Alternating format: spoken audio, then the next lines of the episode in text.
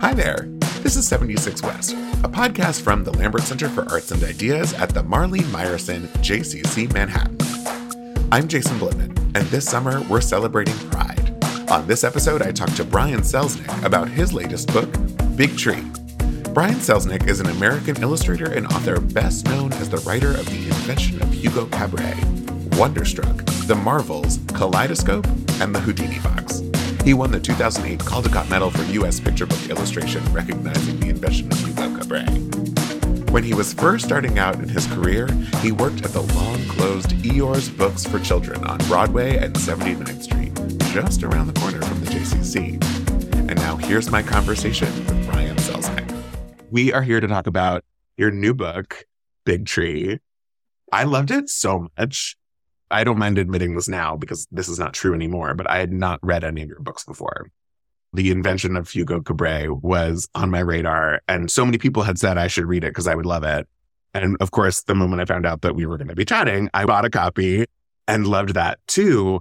Your style is so interesting, and I look forward to talking to you about that in a minute. Can you tell us about Big Tree? Thanks, and it's it's really nice to be chatting with you. Yeah, Big Tree. It's hard to describe in a lot of ways. It's almost 600 pages long. It's half pictures and it's about two very tiny sycamore seeds who are both trying to save the world while finding a safe place to grow for themselves. And it takes place at the end of the Cretaceous era, right before the asteroid hits the planet, destroying most life on Earth.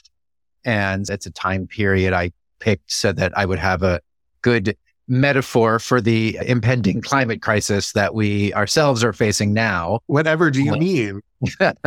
Apparently, yeah, Google it. There's some uh, something going on in the world. Real issues with the climate. The story follows these two seeds, Merwin and Louise, who are siblings who grew in this little seed pod with hundreds of other siblings. And then they're released into the world where they then have to go and find the, their safe place.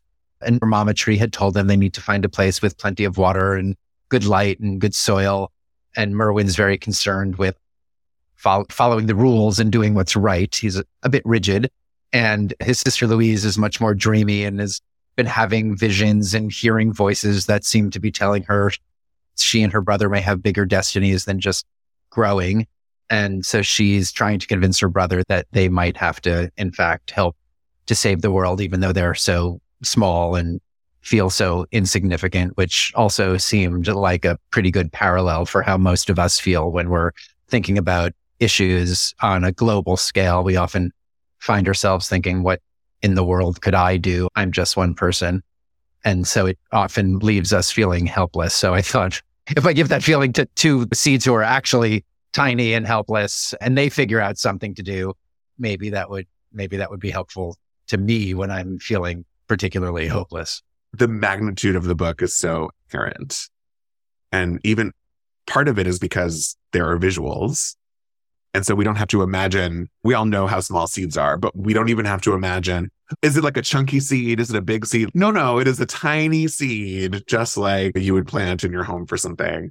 And so part of your style is artwork, is drawings. You said yourself about the invention of Hugo Cabret that it is not exactly a novel. It is not quite a picture book. It's not really a graphic novel or a flip book or a movie, but a combination of all of these things. How did that become your sort of quintessential style? It was an accident that developed out of the narrative of Hugo and the fact that I had been making books for 15 years mm. and figuring out how to illustrate stories. Mo- you know, most of the books I made before Hugo were books that I illustrated for other writers. And so I would be offered uh, some amazing, interesting story, and then I would figure out ways to illustrate it. And so I've been thinking a lot about what happens when you turn the page in a picture book, how novels use illustrations. My friend and mentor, the great Maurice Sendak, who made Where the Wild Things Are, used to talk about how in a picture book, the words and the pictures have to have a kind of alchemical reaction so that together they make a third thing that doesn't and can't exist alone. So the story can't make sense without the pictures. The pictures can't make sense without the words. And together, by the interaction of the words and the pictures and the way they're interacting is, of course, in your mind, right? You're the one who is doing some kind of imaginative work with the the images and the text that is offered to you. And very often I find myself thinking about what is the purpose that pictures serve in a story. Why is a book illustrated? And why are people singing in a musical? There's a lot That's of different reasons, right? Yeah. And it could just be because they're in a musical, right? Like that, that is a valid reason. But then with even within that reason, with even within that world, there's the, the idea that characters sing when they can no longer speak, right? Like when they have emotions that are too big or there's something that is powerful that they feel like there's no other way to express this moment. Or they could be in something that is more like an operetta where everything is essentially sung, closer to Sweeney Todd, where you're in this kind of heightened operatic world. But the but you can take songs out of context from musicals, and we always do, and we and they can be big hits and they can be wonderful, but they're built to be in certain places in a narrative at a certain point in a show. It was decades before I knew that Send in the Clowns was from a show. And I heard it growing up on the radio all the time. And it was such a beautiful, strange, plaintive song, unlike most things on the radio. And then eventually I discovered Little Night Music by mm. Stephen Sondheim and then heard how that song works in the show and who is singing it. And of course, it takes on a kind of richness that it can only have in the context for which it's written. So when I was making the invention of Hugo Cabret, I started with a story about a kid who finds a broken automaton and tries to fix it. And I'm spent, I don't know, nine months or a year trying to figure out what the narrative was. And I was imagining that the book was going to be a novella and it was going to have maybe one drawing a chapter. It was going to be 98 pages. And it was only after working on the book for almost a year that I found myself feeling that one drawing a chapter wasn't right. There was a, the feeling that I was having, it's hard to describe. It was like a vague sense that it should be something else.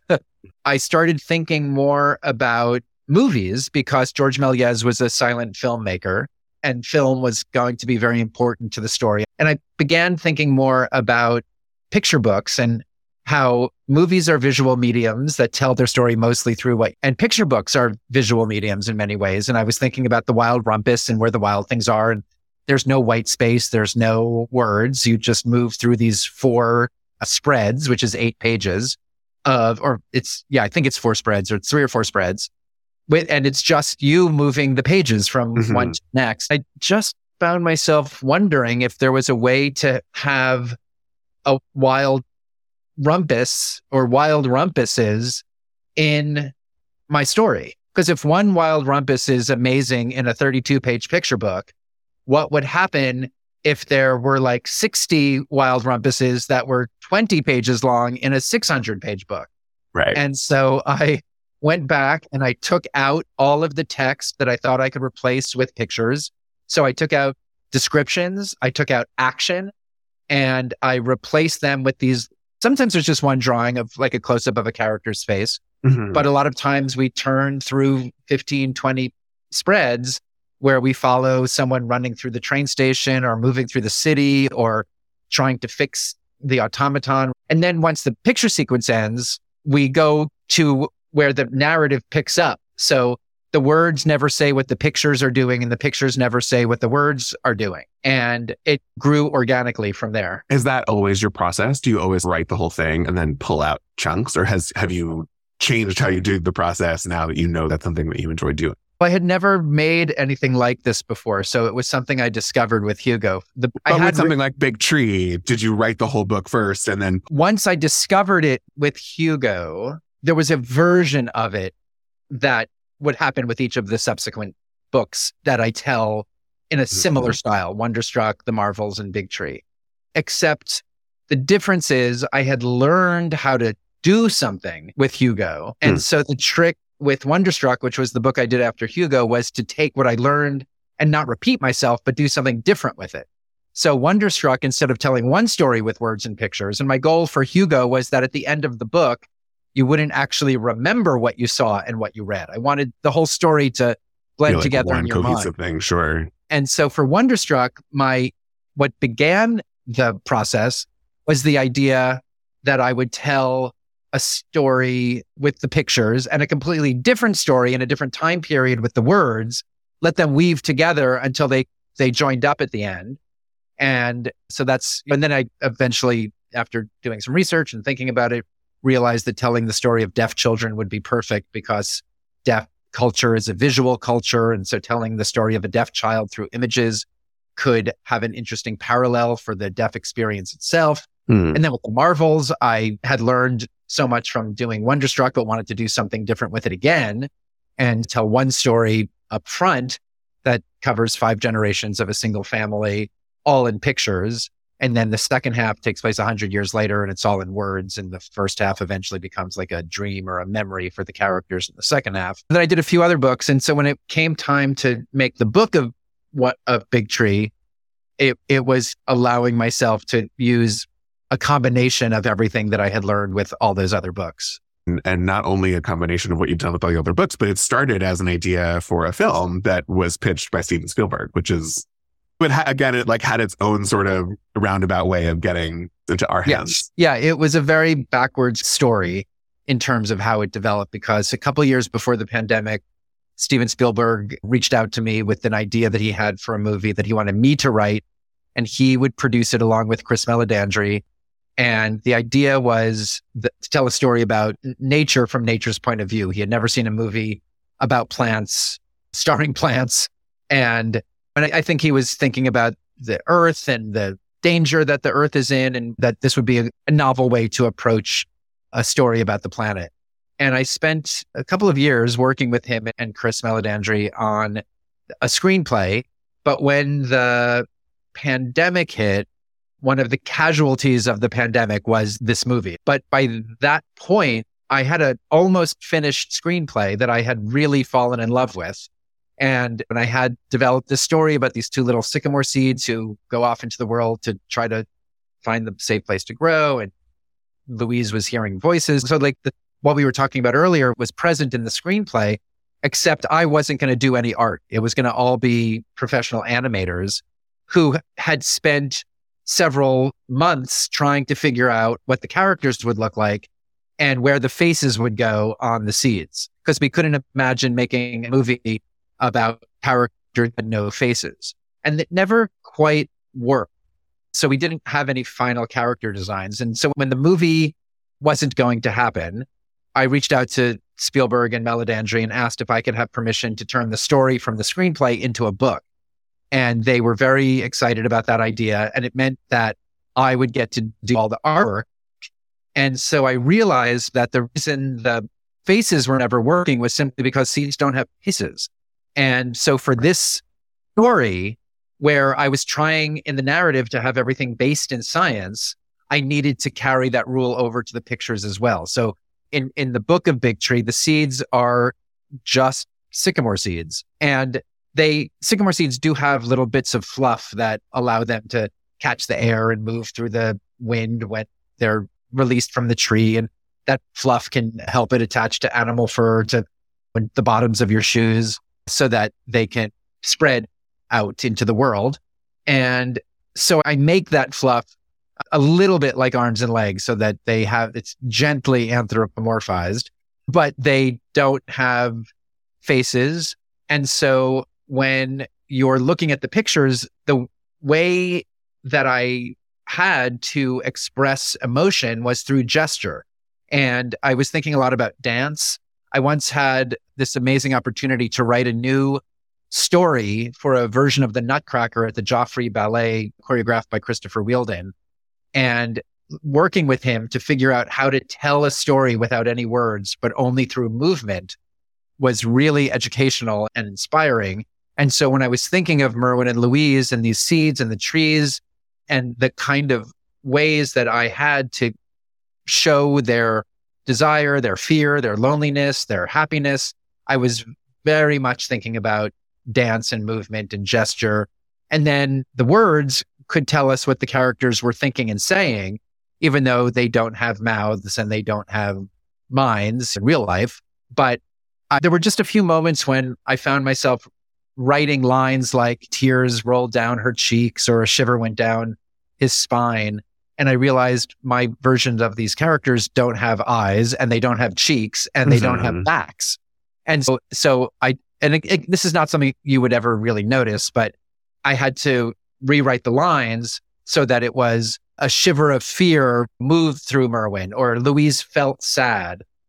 So could read about what they're thinking and feeling and saying, and then see the drawings where they're moving sky.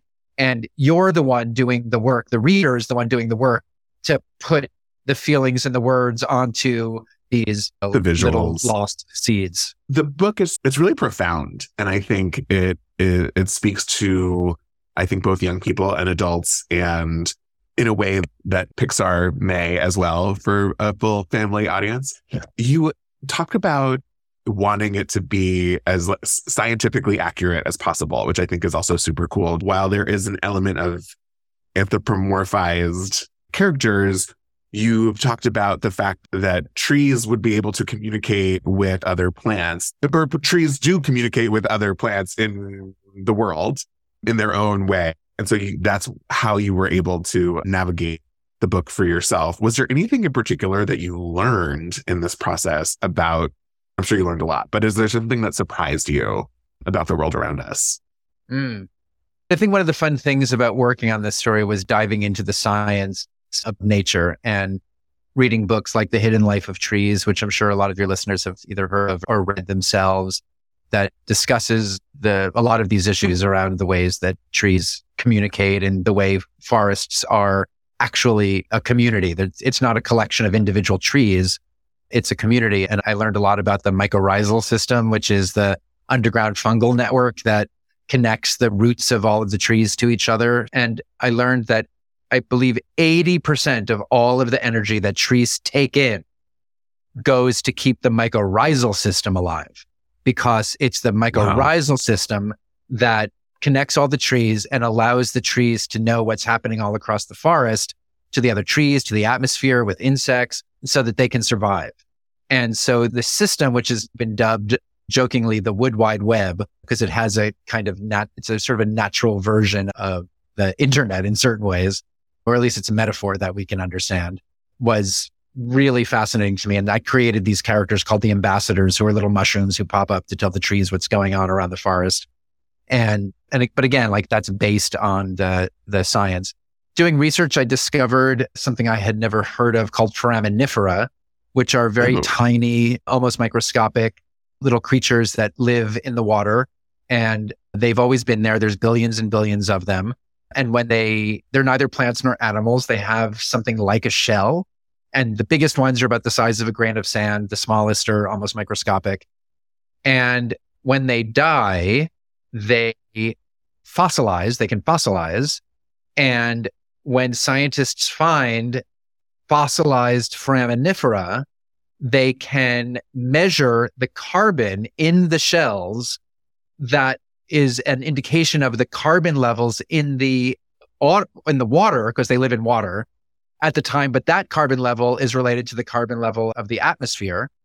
And it's because of foraminifera that we know what climate change is.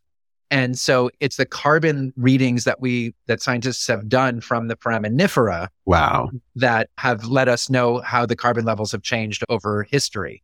And I created characters called scientists who are these little tiny creatures who basically do research about the world around them, inscribe it in their bodies so that few scientists or other people in the future will know what the world was like. But again, I wanted to find ways to personify the science so that we if we were interested at the end of Big Tree, there's a big section with all of the true science behind the narrative.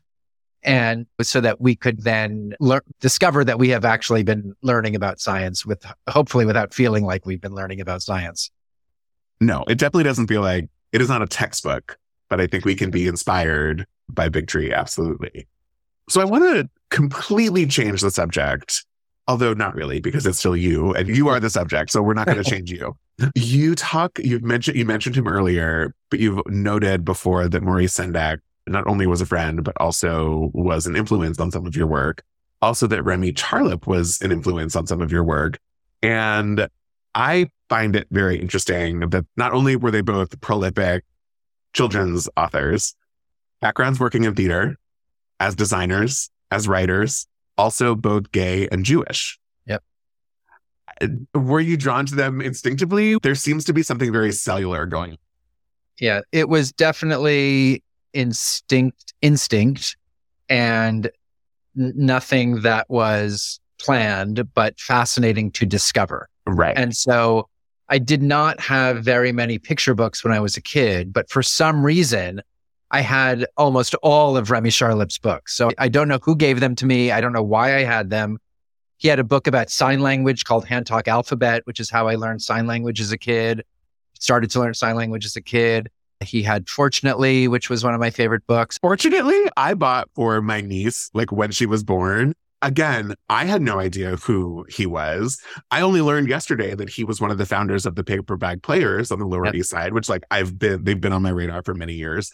But fortunately, I saw in the bookstore and it was like one of the funniest books I've ever read. And of course, a gay Jewish New Yorker wrote this book and I'm a yeah, I have read that book to kids probably thousands of times. and it still makes me laugh. Yeah. But I always use it as an example of what can happen when you turn the page and along with Where the Wild Things Are by Sendak. And so Remy's books as a kid were very important to me because they were so experimental and so different and used pictures in such interesting ways and used the page turns in such interesting ways, none of which I was like conscious of. I just loved the books. And then it wasn't until I got a job at a children's bookstore after college that I really discovered Maurice Sendak's work because I did not have his books as a kid. So I knew where about were you? yeah, I know. I in New Jersey without Sendak. and so I discovered Sendak as a young adult and just fell in love. And, and I feel if you really want to learn about how to make a book, you, what you really need is where the wild things are and nothing else. Mm-hmm. Like you really can learn about psychology and about structure and about poetry and about what images and words together can do just simply from deeply studying where the wild things are, which of course is totally wonderful, even when you don't deeply study it and just enjoy the story about Max and his evening with the wild things. And so I was just drawn to certain things, right? As a, I grew up in the 70s in New Jersey. So there were not a lot of, there were not any gay characters I was aware of in TV shows or movies, really. Mm-hmm. Yet I found myself alone in my room listening to the soundtracks to Broadway show tunes, not knowing that was something that a lot of young queer people were doing. There was no internet, so I had no way of connecting with uh, anyone else. So it was me thinking I was the only person making these discoveries. Mm. I was obsessed with The Wizard of Oz. I loved Culture Club and The Village People, not knowing either of them were gay. And it was just, it is, it feels like something cellular. And then, yeah. And then when I got to Eeyore's and was just beginning to come out a little bit because I came out very late, yeah. like after college. And so I discovered Maurice as a picture book maker and slowly over the next couple of decades, as I grew more obsessed with Maurice's work and then eventually met him after about 15 or 20 years of making books, I slowly began to learn about his own story because Maurice was also very, what's the right way to say it? Maurice didn't come out publicly for a long right. time. And he had a partner of 40 years. Yeah. But he, it wasn't until, it wasn't until the towards the end of his life that he really started coming out publicly. He, I think he like really came out publicly for the first time on, I think the Colbert show. And he was very close with Terry Gross of Fresh Air. Mm-hmm. And did, if the listeners have, if your listeners haven't heard his interviews with Terry Gross or Colbert, I recommend they look them up because they are oh, astonishing oh, hmm. and, and deeply moving and beautiful. And, and so when I met Maurice, he, I was, I had just finished a picture book about Walt Whitman for children. And by coincidence, he was just reading Whitman for the first time. And he was very deeply well read and knew one of the smartest people I'd ever met. But he said he never read Whitman because he couldn't trust the idea that someone in the 19th century could be that comfortable with their sexuality when Maurice in the 20th and 21st centuries could it wasn't comfortable with his sexuality. And as Maurice became more comfortable, he became more comfortable reading Whitman. And and then I learned I knew that Remy had been a teacher of my friend Dan Hurlin, who's a theater director and puppeteer. And, uh, and it was Dan who introduced me to Remy Charlip when I was just beginning to work on the invention of Hugo Cabret. And we hit it off right away. He asked me what I was working on. I told him I was making a book about a kid who meets a French silent film director named George Méliès. And I realized that Remy looked exactly like George Méliès. and so I asked Remy to pose as Méliès in Hugo. Oh, so wow. all the drawings of Hugo in of Méliès and Hugo are actually Remy Charlip, my favorite childhood writer Wow. and How illustrator. special. And yeah, so it was amazing to know them. It's so interesting. Maurice Sendak, Remy Charlip, and to go on, Arnold Lobel, who did the Frog and Toad series, James Marshall, who did the George and Martha series, Tomie dePaola, who did the Strega Nona series, all of their books, A, they're all gay authors. Their books are like gay canon. And when you really look back at these children's books, when you mentioned coming out late, did you find that your work changed before and after that as a writer? Because I, it doesn't seem, I don't, from what I am aware of your canon, you don't have any gay, queer, LGBT characters. That's not really what you're writing. I do. What do I I- know? See, I, uh, like I said, I've only read two of your books. In in the in my book, The Marvels, Mm. there are many out gay characters. To read the Marvels, clearly. Uh, so yeah, so do read it. And it's also about the theater. It's about a it has a lot to do with the history of theater in Britain, but it's it's very much rooted in the idea of how queer people make we make our own families. Mm. And that's very that's very central to the themes of Hugo Wonderstruck and the Marvels. And I remember very early in my career, I had made a couple of books and I'm friends with another theater director and he asked me if I thought my work itself was queer. And at that point, I had only written one book, The Houdini Box, about a kid who loves magic. And I did not at the time have any out gay characters. And so I said no. And he laughed in my face. ah, And he said, Brian, your first book, The Houdini Box, is about a kid who is obsessed with a man who can escape from anything, who lock, literally locks himself in closets and gets out. right, Like, it- it's about someone who is constantly coming out. Right. And so I was like, oh, I think I see what you mean.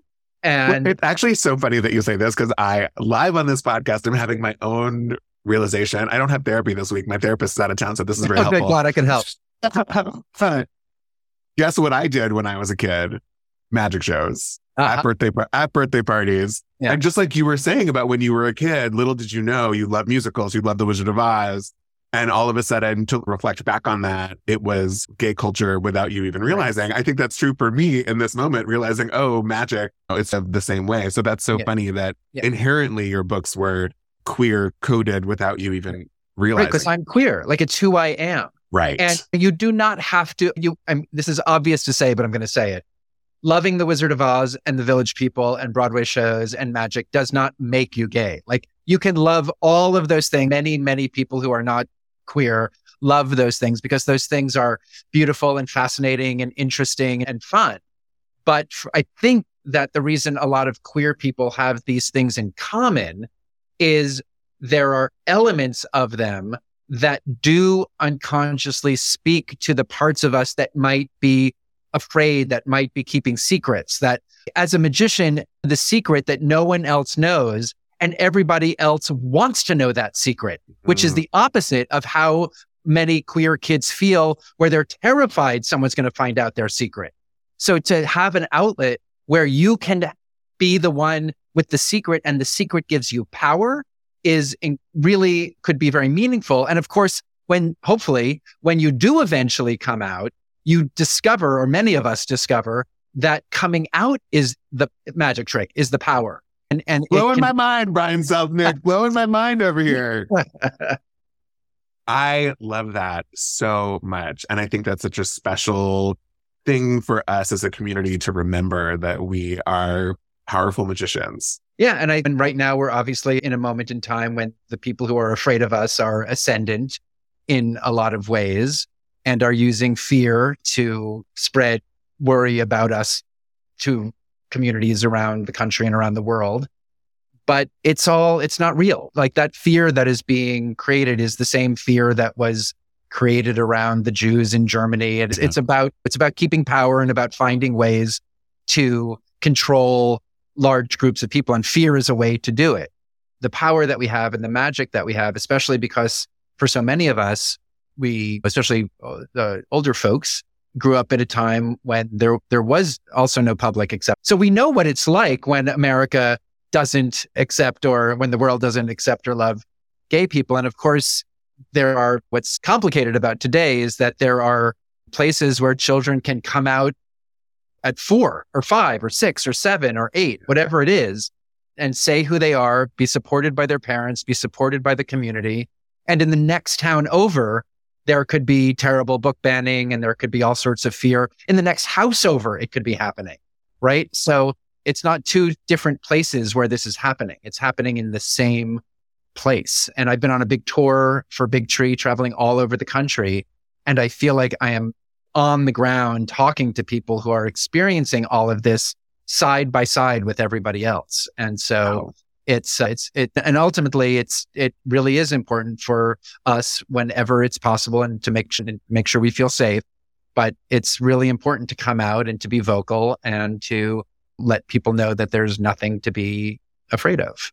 Back to the point about about Merwin and Louise do you feel like do you feel like you're doing your part your little part by touring around the country it's all I it's all I it's all I can do, right? Yeah. Like I write stories and I draw pictures, right? like it, and I do most of it sitting by myself at my desk. Like, I guess it, I really mean, does it feel good? Do you feel like you're making an impact? Because you probably are without well, even realizing. Thank you. And I guess what I mean is I'm doing the only thing I know how to do. And, and I'm lucky because I've been making books for a long enough amount of time that when I make a new one, I get to go on a big tour like this and travel around and talk to people and speak to people like you and, and share these stories with your listeners. And, and I know for myself, like mostly when I'm writing, I'm trying to make myself feel better in some way and help myself. So when I'm, and I'm learning new things like we were talking about with the science. So I figure if I'm learning something making these books, then I can, when I share the stories, maybe if if someone else is interested or there's something that sparks an idea in someone else that could be worthwhile and that could happen that could be possible. Although the, the real my real purpose when i sit down to write a story is to make a just make characters and a narrative that people care about and it's not to teach anything but i very much like sharing the things i'm thinking about during the process and and then if that ends up being helpful to anybody that that would be thrilling I love that. That's fantastic. Big Tree is wonderful. Everyone needs to read it if they haven't already. And I'm grateful that you were around and able to talk to me about it. Thank you so much. It was really great to talk. Thank you so much. I know you have to run. So thank you for this. Enjoy the rest of your tour. Enjoy the Midwest. Have some, I don't know, steak or sure. Sure. something. if you were in Chicago, I'd say have some pizza for me, but that's not where you are right now. Um, and when you're in San Diego, I hope to get to say hello yeah, be great to say hello in person. Terrific. All right. All right. Safe travels. Enjoy the rest of your tour and have a great rest of your day. Thanks, Brian. Right. Thanks so much. All right. Bye. Bye.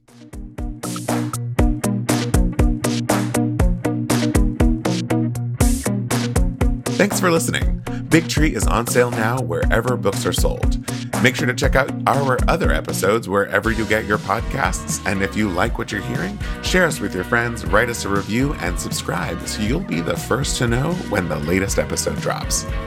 76 West is produced by Udi Ehrman and me, Jason Blitman. Our audio engineer is Matt Temkin. Until next time.